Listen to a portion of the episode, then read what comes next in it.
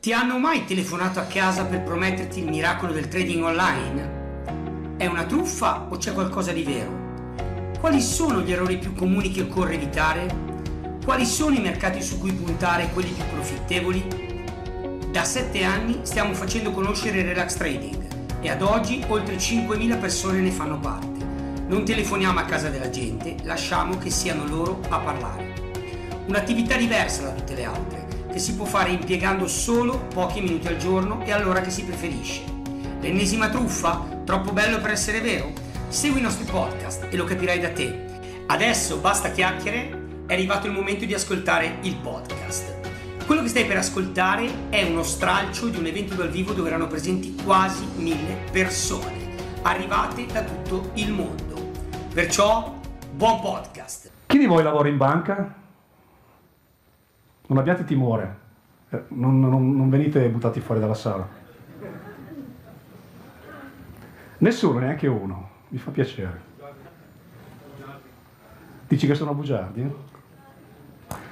A parte gli scherzi, eh, qualcuno in questo momento potrebbe pensare, vabbè, ma se questo trading è così eccezionale, eh, è così come lo stai dipingendo tu, è così remunerativo, ha tutte queste caratteristiche, perché io non ho mai sentito parlare, perché non ho mai visto corsi di formazione in giro, cioè io vedo corsi di Forex dappertutto, vedo opzioni binarie dappertutto, però spread trading siete arrivati voi a parlarne in maniera massiva in termini di pubblicità e di brand e quant'altro, sebbene, ripeto, c'erano prima di noi altre scuole che facevano questo e ci sono a tutt'oggi.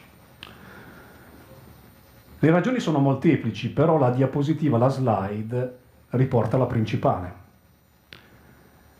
In Italia sapete bene che eh, ad essere autorizzati a fare raccolta di denaro, investimento conto terzi, sono le banche, le SIM, le SICAV, i promotori finanziari. Non è che chiunque possa fare raccolta di denaro e investirlo per gli altri, ma noi stessi non potremmo farlo né vorremmo farlo.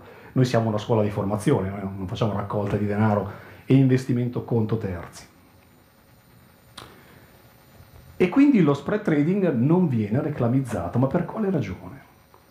Perché non c'è alcun guadagno. Qual è il guadagno di una banca che vi propone una piattaforma di trading? Le commissioni.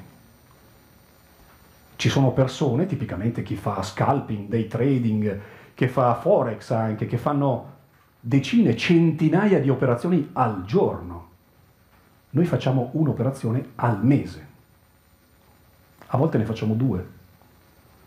E quando proprio esageriamo ne facciamo tre. Io in 12 anni che mi occupo di spread trading credo di aver fatto tre operazioni in contemporanea una decina di volte, non di più. Capite che non c'è alcun vantaggio economico nell'andare a investire e a proporre lo spread trading da parte di chi ha la possibilità di farlo perché sono molto più remunerativi altri trading. Questo tipo di trading, lo spread trading negli Stati Uniti, è, è vivo da decenni, è nato negli Stati Uniti ed è tuttora uno dei sistemi di trading utilizzati maggiormente. Da noi non se ne parla neppure. Questa è la ragione. Abbiamo preparato un videocorso gratuito su relastrading.e. Non ti chiediamo un centesimo in cambio. Cos'hai da perdere? Al più qualche minuto del tuo tempo, ma ti renderai presto conto di cosa ci sia veramente dietro al trading, quello serio. Quello diventato popolare come relax trading.